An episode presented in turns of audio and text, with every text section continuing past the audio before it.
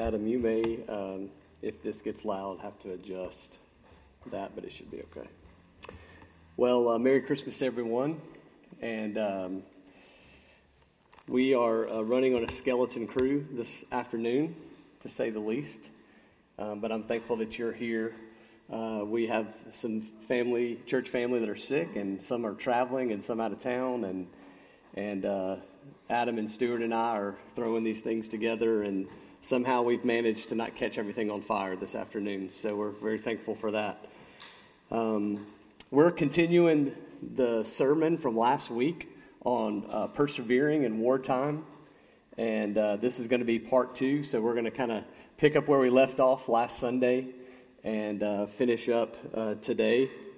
Um, I don't know about you, but, but obviously, in the, the spirit of Christmas, there is such great joy and there's such great uh, excitement about that day. Um, and yet, you're, it, it's hard not to also run into those moments of uh, conflict and, and, and despair and sadness and tragedy. And, and it reminds us as believers in Jesus Christ that we are living in a world that still um, is reverberating from the effects of sin uh, in this world and the effects of, uh, of the influence of, of Satan and, um, and, and it surrounds us. And as we as believers are being reminded, as Adam read from 1 Peter chapter 5, 8 and 9, that we have to um, be sober minded and alert and ready because uh, the, the conflict around us is a, is a clear reminder that we are in a spiritual battle and a spiritual war. Um, and so, just to kind of review some of the things that we've been looking at from Nehemiah, and, and that is to think about how Nehemiah teaches us to be prepared for that battle. And as we've looked at Nehemiah chapter 4 and chapter 6 last week, we'll be there again. Um, but we were reminded that the, the spiritual battle in Nehemiah's day is a great illustration and application for us today. That as Nehemiah and the Jewish people had returned to Jerusalem to rebuild the wall, they were receiving opposition because of doing the work of God. And I don't know about you, but, uh, you know, there's a constant struggle as we are trying to be faithful as believers to do the work of the Lord. There is a constant struggle. Whether you see it or not, there is a constant struggle in the forefront, behind the scenes. Uh, it's a spiritual war where Satan uh, wants you to fail. He wants you to uh, falter. He wants to do anything to distract you, confuse you, um, sedate you into not doing what God has called you to do. And of course, that has myriads of applications, right? I'm a parent. Um, as a parent, I am constantly tempted to be unfaithful to the simple calling of leading my family well as a believer in Jesus Christ. Just a simple and yet profound and difficult challenge. And Satan is constantly distracting, constantly sedating me, as I think about it in my mind, from just the, the, the lures of this world. And so I, I, I am ever vigilant to re- be reminded in my own heart and mind that Satan wants to keep me numb uh, to the relationship or the responsibility that I have to lead my family according to God's plan. And so, what we did last week and what we will continue to do is try to identify some ways in which we might see the enemy, see his uh, attacks upon us, understand them. And these are a couple of the ones that, that we looked at. We looked at, first of all, how our enemy uh, mocks and discourages us. This is just a refresher. Um, if you fell asleep last week, this is a chance for you to catch up. Um, that he mocks and discourages us. Uh, we saw that the one way in, in, in, Nehemiah chapter 4, verse 2, the one way in which the, uh, the enemy, Sanballat and Tobiah and others, were trying to uh, disrupt the, uh, the building of the wall in Jerusalem was they were mocking and discouraging the Jews slandering them, making fun of their building efforts, saying that in verse 2, uh, he says that um, it says, And he said in the presence of, of his brothers and of the armies of Samaria, What are these feeble Jews doing? Notice he names them feeble. They're weak.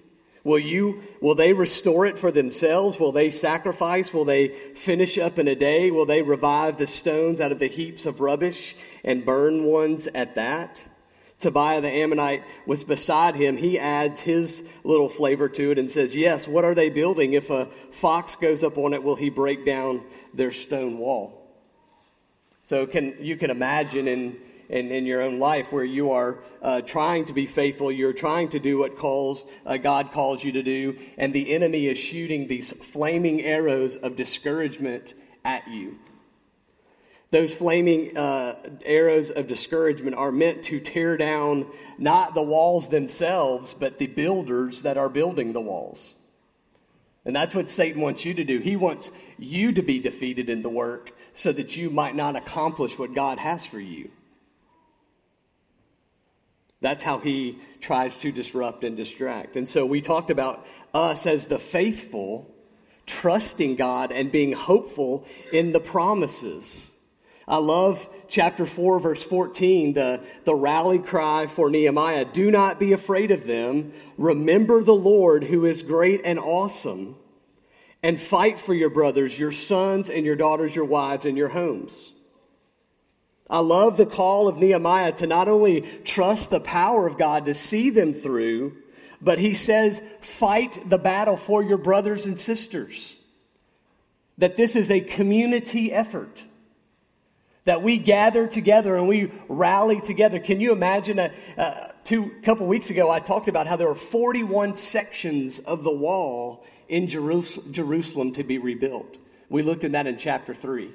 And Nehemiah had so purposely and strategically planned this group to do this wall and this group to this wall. And it, and it shows this list, which oftentimes bores us in Scripture. But for us, we kind of looked at it from the bird's eye view and said, uh, God had, had said, This is your section. Focus on just your section. Don't overlook your other, uh, look over to the side and to the right and to the left and say, oh, well, how are they doing over there or how are they doing? Focus on the task that you have before you. And the discouragement came where each one was, was, was tempted to be discouraged by these, these, these curses and these uh, discouraging words. But, but Nehemiah says, no, no, no. As a community, fight for each other. This is what the church does. We, I love the passage in Galatians that we bear each other's burdens. You're not in this alone, church. And Nehemiah says, not only do we trust in the power of God who is great and awesome, but fight for your brothers and your sons and your daughters. You know what he does not say? Just fight for yourselves. Just take care of yourself. Just get yours and you'll be fine. No, he says this is a community war, and we're going to fight for each other. And so, how do we respond to the discouragement and the mocking? We are trusting in God's power, we are hopeful. We also talked in, in, in the sense of the enemy, how he uh, spews out hatred and violence, which flows from discouragement. But we looked at how they began in chapter 6 to insult Nehemiah, that they actually were plotting in chapter 6 to do him harm that these enemies, Sanballat and Tobiah, were so enraged and angry at them that they now began to lure Nehemiah into a meeting to hurt him. And as, as the church, again, we are called to, to respond to that in faithful ways. That as Satan wants to bring about chaos and anger and violence in this world, the, wor- the, the church is called to be different than the world, to be people who seek peace not to live in chaos, but to live in order. Not to live in violence, but to live in peace and harmony and love with one another. And so Nehemiah's response is not retaliation, it's invocation or, or, or a, a, a prayer that, uh, of supplication for the people, trusting in God and His justice. That is so foreign and contrary to a non believer's heart. For you to see someone that you love hurt and violated and abused and, and taken advantage of. And, and how are we to respond as believers? Well, the non believing world responds in the same way with violence and abuse and conflict. And the church says, no, no, no, we don't retaliate. We trust in the, in the sovereignty of God, in his rule and reign over all things. Therefore, we trust in his justice. Romans chapter 12 is a famous one. Beloved, never avenge yourselves, but leave it to the wrath of God. For it is written, Vengeance is mine, I will repay, says the Lord. To the contrary, how do we respond to our enemies? If your enemy is hungry, feed him. If he's thirsty, give him something to drink, for by doing so you will heap burning coals on his head. So we respond trusting God, praying for our enemies. We see over and over again in chapters 4 and in chapter 6 that the response of Nehemiah and the Jews was to enter into prayer, trusting in God. In verse 4, he immediately, in the midst of, uh, of being mocked in chapter 4, verse 4, hear, o, hear our God, for we are despised. Turn back their taunt on their own heads and give them up to be plundered in a land where they are captives. Do not cover their guilt. Let not their sin be blotted out of your sight, for they have provoked you to anger in the presence of the builders. So Nehemiah goes to trust in God's own justice, his own judgments on the heads of these enemies, and he simply prays for them. Now, he prays for justice to fall upon them, knowing that God will bring justice upon them. But what he's not doing is he's not retaliating. He's not gathering the armies. He's not gathering the swords. And he says, he's not saying, let's attack because they've harmed us. Let's attack because they've violated us or they've, or they've confused us or, or they've led us to disarray. No, he says, let's trust in God's justice. So, the last two that we will focus on as both ways of the enemy and ways of the faithful tonight. Number three, the way of the enemy it's not only to mock and discourage, it's not only to spew hate and violence, but it's simply to stir up fear. Look in verses 11 and 12 of chapter 4. It says, and now I'll start in, in, chapter, in verse 10. In Judah it was said, the strength of those who bear the burdens is failing. There is too much trouble by ourselves. We will not be able to rebuild the wall. And our enemies said, they will not know or see till we come among them and kill them and stop the work. And at the time, the Jews who lived near them came from all directions and said to us ten times, You must return to us. If you circle these things in your Bible in verses 10 through 12, you can just mark on the side there, fear has set in. Because that's what's happened. They are repeating the discouragements of these people. They are now, Jews are traveling to tell them, just give up. It is a, it, it, it, they are in, engulfed in a fear based response.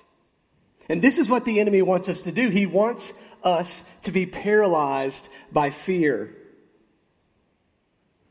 We fear so much in our world today. Fear sickness. We fear death. We fear instability, the loss of family, the fear of social acceptance. It's simply the fear of man instead of the fear of God. And it does paralyze us, so much so that Satan cripples the work of the church that could otherwise be active and faithful and thriving. I want to bring something to your attention that you're uh, probably aware of, but um, you, you know that uh, in this last two years, you have seen a complete social change in the structure of our, of our country. You could probably make a better list than I did today or this weekend as I was studying, but all the things that have shifted from public blank to at home blank, like public shopping to at home shopping, public grocery stores to at home grocery stores, right? Just have it delivered.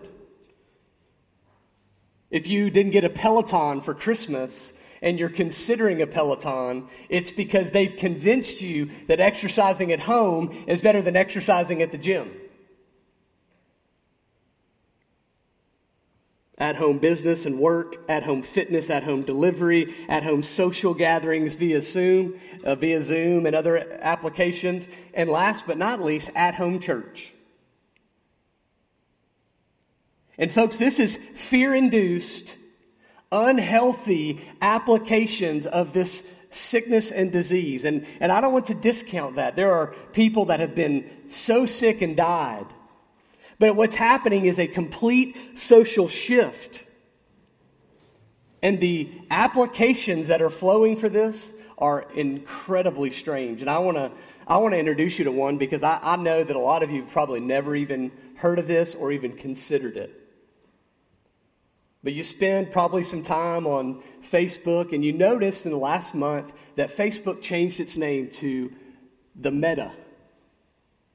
Did you see that? The meta.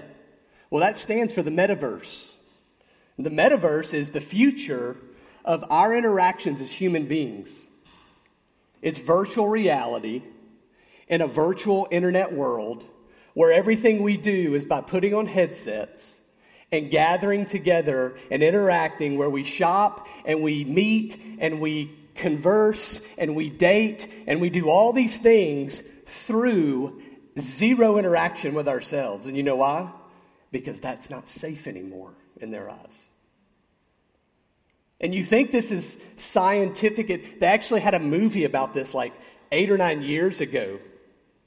That's literally, it's like this prophetic movie that's like coming to fruition.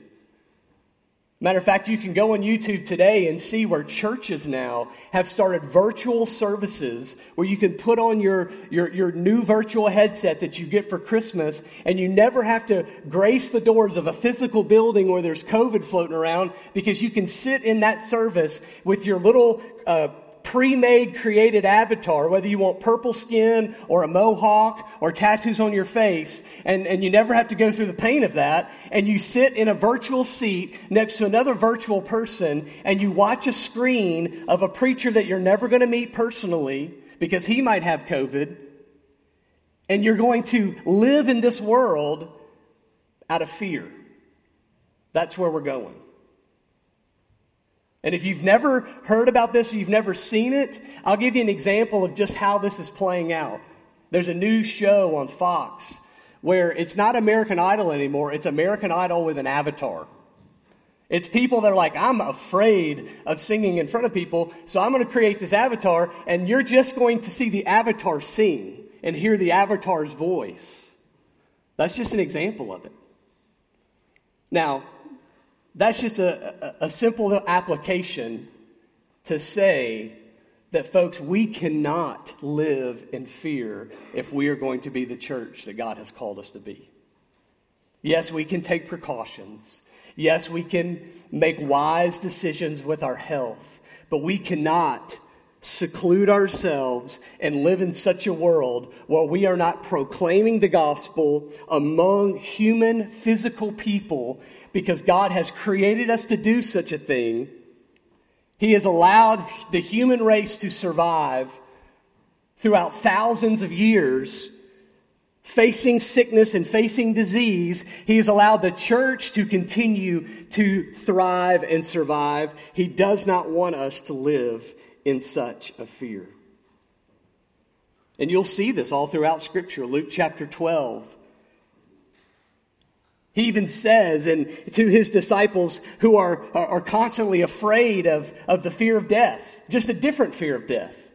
Not the fear of death of a disease that will kill them, but the fear of death of those who are going to persecute them and take their very lives for what they believe in.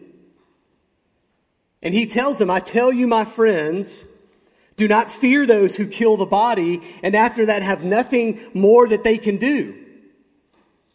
But I will tell you, or excuse me, I will warn you whom to fear. Fear him who, after he has killed, has authority to cast into hell. Yes, I tell you, fear him. And so I love Nehemiah's response Nehemiah was not going to let the people live in fear. He gathers them together and he reminds them of the character and the power of Almighty God who is going to equip them and empower them to do above and beyond what they expect or even think that they can handle or accomplish in this world because it's his power working through them. He's the one that will fight for you, he tells them. And so this is his response. And in his response, he is teaching us as the way of the faithful to be alert and resist. To be alert and resist. Look at Nehemiah chapter 4, verse 15 through 20. Now, when our enemies heard that it was known to us and that God had frustrated their plan, we all returned to the wall, each to his work. Here they are, resisting the discouragement, being faithful and from that day on, half of my servants worked on construction and half held the spear, shields, bows, and coats of mail. And when the leaders stood behind the whole house of Judah who were building on the wall, those who carried burdens were loaded in such a way that each labored on the work with one hand and held his weapon with the other. And each of the builders had his sword strapped at his side while he built. And the man who sounded the trumpet was beside me. And I said to the nobles and to the officials and the rest of the people, the work is great and widely spread, and we are separated on the wall far from one another. In the place where you hear the sound of the trumpet, rally to us there. Our God will fight for us. Now, I love this because the weapons were never for an offensive attack. They are always for the defensive so that they could carry on the work, not being distracted from the actual fight, but continually faithfully building the wall with one hand doing the construction while the other hand is holding and being prepared for what might come. Man, what a challenge for the church. Because as the church, we can get sucked into the argument. We can get sucked into the spiritual fight and the spiritual battle that we are literally doing absolutely nothing to further the gospel, declare to the nations that Jesus saves, because we are so interested in proving this point or that point that we have forgot the calling that we've called to. to I mean, think about it in this way. The alternative story would be all the workers stop what they're doing, they stand on the walls that they've built, and they begin arguing back and forth with all the opposition on the other side of the wall. They're arguing their points with Sanballat and Tobiah about how strong they are and, and how great God is. And that's not wrong. But in doing so, they have ceased to actually do the work of God. And so we as a church, in 2022, most importantly, should be reminded that we are called to be alert and resist. This is what 1 Peter tells us. This is what we see in Nehemiah. Be sober minded, be watchful. This is an aspect of alertness. For your adversary, the devil, prowls around like a roaring lion seeking someone to devour. They are constantly engaged in the awareness that Satan wants to destroy them, that there's a constant spiritual battle on the forefront of their minds. And so they are, number one, they are alert. And, and, and I, I think that is signified in the way in which the weapon in one hand and the construction tool in the other showed an alertness by Nehemiah and the Jews. They were ready. And there we as the church must be prepared. Prepared for the spiritual battle in your workplace. Prepared for the spiritual battle with your teenagers and your young children. I've told you the story before. I've had a friend years ago that didn't grow up in the church. She was saved in, in, in, by God's grace, and, and she began to have her children come home from church and ask her questions about these stories in the Bible that she had no idea what they were because she didn't grow up in church. The idea of, of Daniel and the lion's den was not even a, a story that she would have grown, grown up hearing about um, in, in Sunday school. And so, what did she do? She began to equip herself. And, and God, by His grace, gave her this hunger to know God's Word so that she might teach it to her children. It had never even been a, a thought that had crossed her mind. We have to be prepared. That alertness is preparation. And secondly, we have to not just be alert, but we must resist. We must be resistant. Resisting the attack is standing firm and faithfully continuing the work that God has set before us. This is the second command. Resisting is standing firm in your faith. That the, the resisting of Satan that, that, that must be uh, uh, achieved by every believer. And that resisting is our obedience to the Word of God and our faithfulness to what it teaches by the power of the Spirit of God. We deny the, the efforts of the, the name it and claim it um, uh, word of faith movement who dance around and, and rebuke Satan with their words. We don't believe that those are effective uh, means of, of anything other than entertainment. We would say that resisting uh, the, Satan and his schemes is being immersed in the Word of God. That's how we resist him. That's how Jesus resisted him in the wilderness, quoting the Word of God to him. Therefore, the church then uses the sword of the Spirit to counteract and resist the, the spiritual attacks from Satan by memorizing the Word declaring the word over and over in our minds, and living our lives in obedience to the word in our families, in our own personal lives, and in our church. And the reason that we can resist Satan, that we can resist temptation, is that firmness in our faith. That firmness is the steadiness that firmness is the, the immovable object that's not us, but that it's Jesus Christ. He is the reason that we are firm in our faith. He is the reason that we can overcome because He is the victor. He is the one that has achieved victory over Satan and sin. So our gospel renewal is our preaching of the gospel to ourselves, knowing what Jesus has accomplished, so that we might resist the spiritual battle or resist the spiritual temptations of this world, firm in our faith. Now, Peter writes this particularly for a great challenge that we might face one day the persecution of the church. So we can apply this to the spiritual battles in our home and the spiritual battles of the world conflicting and, and oppressing and, and, and being violent even against the church. The same applies. We resist, firm in our faith, knowing that the same kind of suffering that it's been experienced by your th- brotherhood throughout the world.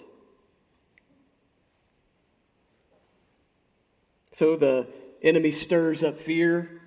The church must be alert, be ready to resist. And this, the second way that the enemy leads his attack is through deception. Through deception. We see a lot of this deception and this lying in Nehemiah chapter 6. It really begins um, earlier on in Nehemiah chapter 2 and then in chapter 4. But the, the brunt of this is in Nehemiah chapter 6, 5 through 14. We looked at this last week. If you want to look over in Nehemiah chapter 6, verse 5, they've tried to lure uh, uh, Nehemiah to a meeting sending messengers over and over again. Nehemiah refuses. And then in verse 5, it says, In the same way, Sanballat, for the fifth time, sent his servant to me with an open letter in his hand. It was written, it is reported among the nations, and Geshem also says it, that you and the Jews intend to rebel. That is why you are building the wall, and according to these reports, you wish to become their king. And you have also set up prophets to proclaim concerning you in Jerusalem. Quote, there is a king in Judah, end quote. And now the king will hear of these reports. So now come and let us take counsel together. They're lying about Nehemiah.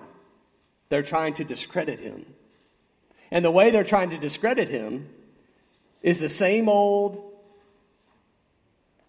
same old scheme of the devil to lie and deceive, to create distrust among the people. He's saying, Oh, Nehemiah, you just, you're building these walls because you're eventually going to try to take over and be the king.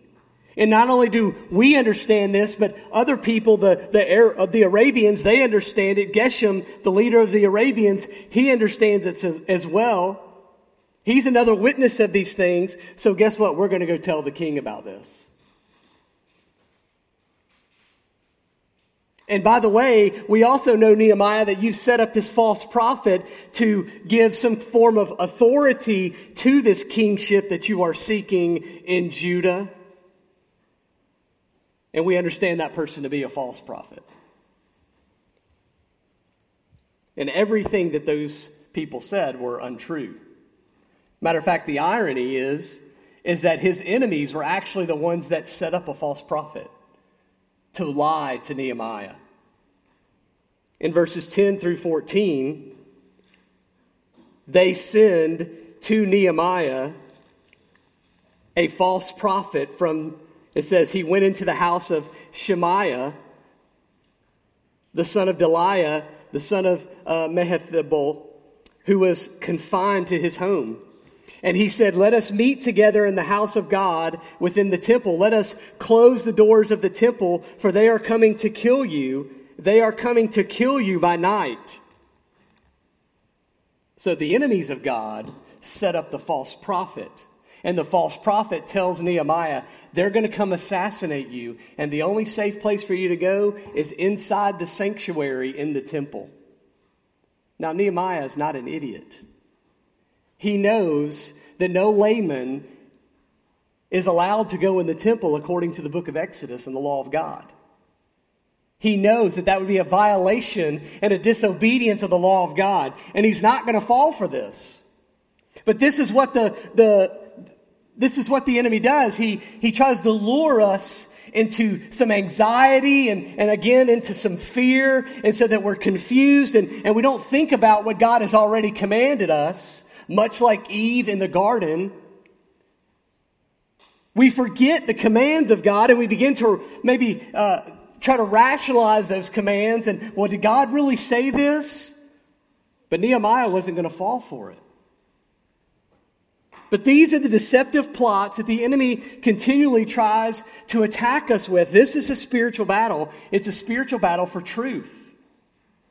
Well, what is truth? Steve Lawson defines truth as this. He says it's defined as that which conforms with fact or reality, its genuineness, veracity, or actuality. In a word, truth is reality. It's how things actually are. And theologically, truth is that which is consistent with the mind, will, character, glory, and being of God.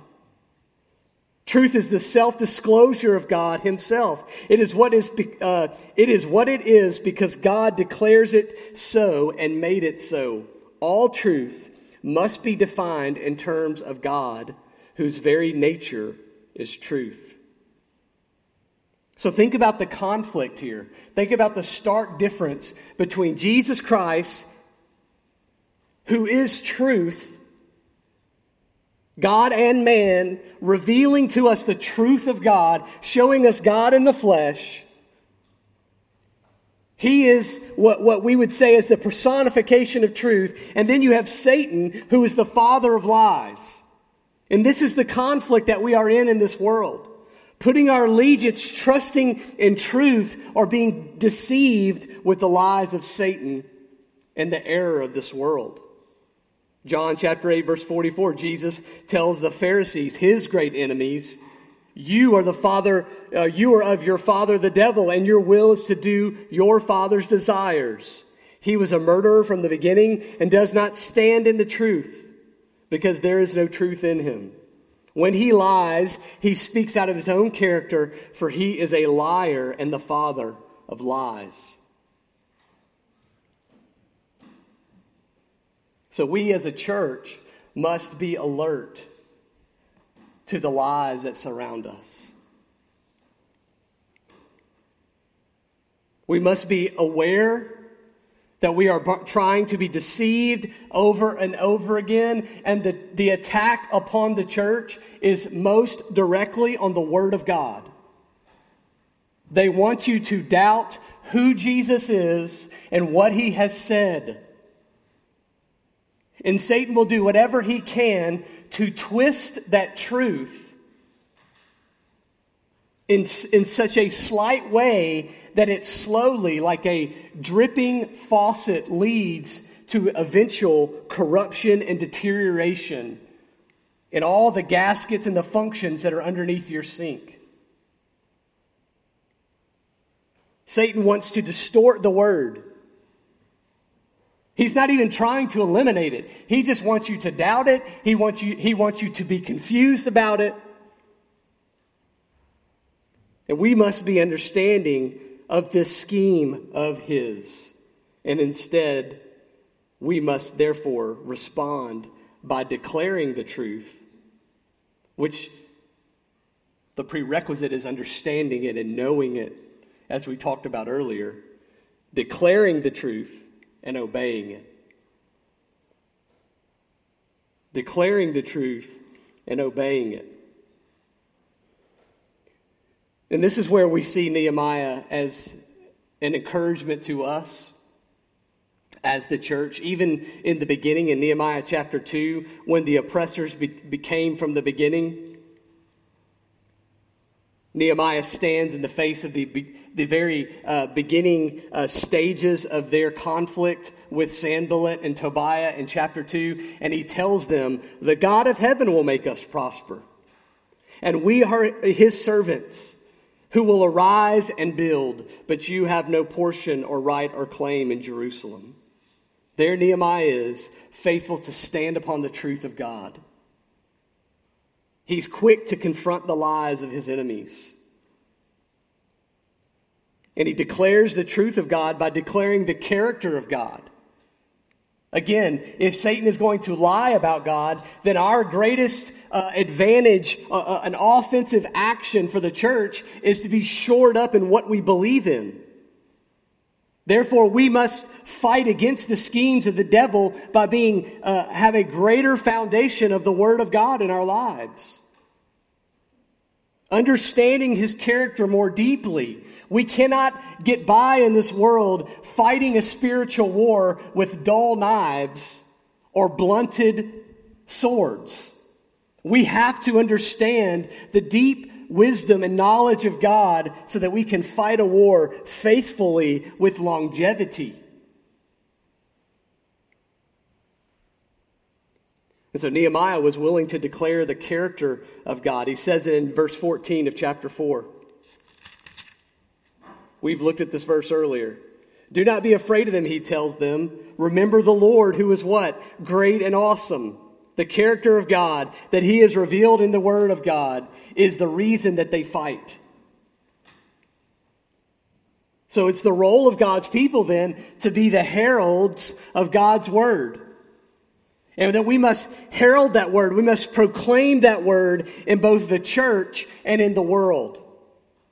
This is how we declare the truth.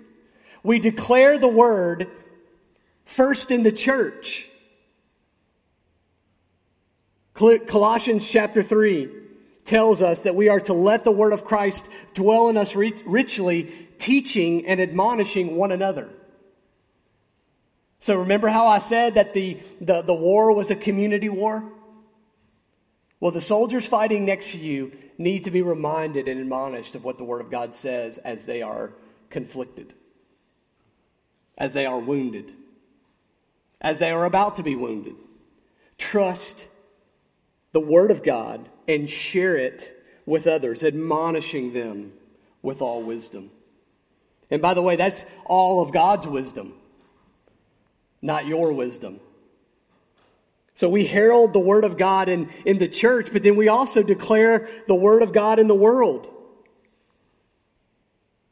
We're heralds of the gospel of God into the world of darkness. We must stand as ambassadors of the light of the gospel of Jesus Christ by declaring the truth that God's salvation is through the redemptive work of Jesus Christ alone for salvation. There is no other way. This is the story of Christmas. That Jesus Christ came to be the light in the dark world around us.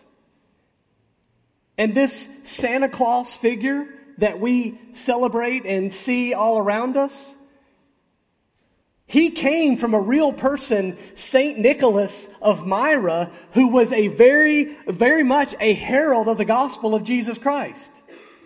He was a bishop in, a, in, a, in an area in, in modern day Turkey called Myra.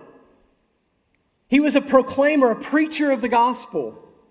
In a, in a most violent time in history during the reign of Diocletian. And he survived the persecution of the church. And if you know your history well, you know that, that, that, that history shows us that St. Nicholas of Myra was actually one who stood firm upon the truth of God's word when the, when the theology of Jesus Christ was being attacked from outside and from within. If you've heard of the great council of Nicaea, you know that there was a, a man named Arius who was attacking the very nature of Jesus Christ and was, was teaching false information about the, uh, what we call Christology or the, the truth of who Jesus is as both eternal Son of God and Son of Man. And history says that St. Nicholas of Myra, there at, the, um, at this council in Nicaea, standing for the truth uh, of who Jesus is, uh, loses himself for a moment, stands up in the middle of this, uh, this, this formal meeting, walks over and punches Arius the heretic in the face. So much so that literally the church, he puts him in, in church discipline. He loses his post as bishop until he is repentant and, and, and broken over this act of rage and anger. That's the Santa Claus that I think about at Christmas time. One that's going to stand for the truth of God's word. Maybe not violently. Love's a little over the top, although kind of funny but one who is willing to say, This is not who Jesus Christ is revealed in the scriptures. Standing and declaring the truth that God has revealed himself to be. And so, this is what Nehemiah does. He stands for truth, he declares it. In chapter 6, as his character is being attacked, as these lies are being stated about him, in verses 8 and 9, he puts a stop to it. He says in verse 8, he says, Then I sent to him, saying, No such things that you have said have been done, for you are inventing them out of your own mind. For they all wanted to frighten us, thinking their hands will drop from the work and it will not be done. But now, O God, strengthen my hands. This is where we are in the world where we as the church must take our stand knowing that the, the, the, the, gospel of Jesus Christ, the truth of who God is and who the Son of God is and what the Son of God has accomplished in the world, that message has to go out. But there are also battles within the church that we must stand upon the truth of who God is, declare it, obey it, and even fight for it at times, just not violently. Nehemiah, models this for us. And ultimately, we know that the Lord Jesus Christ is the ultimate model of that. I love the story of the sacrifice of the Lord Jesus Christ and the way in which the gospel writers remind us that as Jesus stands trial, no matter what his accusers say, no matter what they accuse him of as, as a heretic, as a blasphemer, in the end, Jesus is ruled as innocent. The truth is declared about his own character by a pagan ruler in Pontius Pilate. Even though he is still killed, Jesus is remi- we are reminded that Jesus was innocent in every way. The truth reigned in that situation.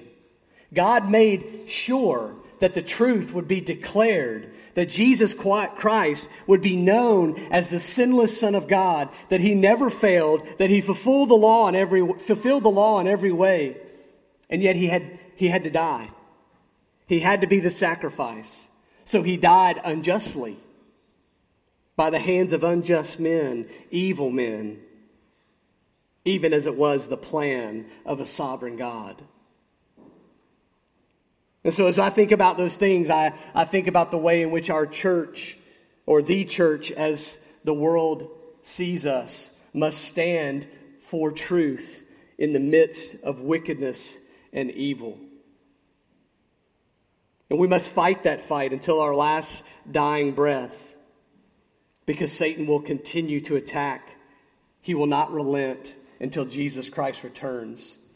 Therefore, our focus and our purpose must be to be faithful in obedience to what the Word of God says, fighting for the truth of the gospel. As Paul tells Timothy, it's a treasure that's been given to us.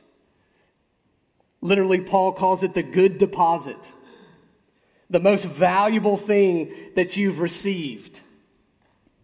Years ago, before I was in bank or in, in ministry, I was in banking, and one of my jobs at one time was to take care of the safety deposit boxes. And it was amazing to see the good treasure of what people put in these little bitty boxes.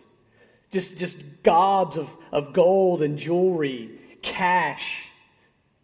And I was standing right there watching them put it in there, thinking that's never going to last. That will burn up if this building goes up in flames. But we have the good treasure, the good treasure of the knowledge of the Lord Jesus Christ written down for us in the holy word of God.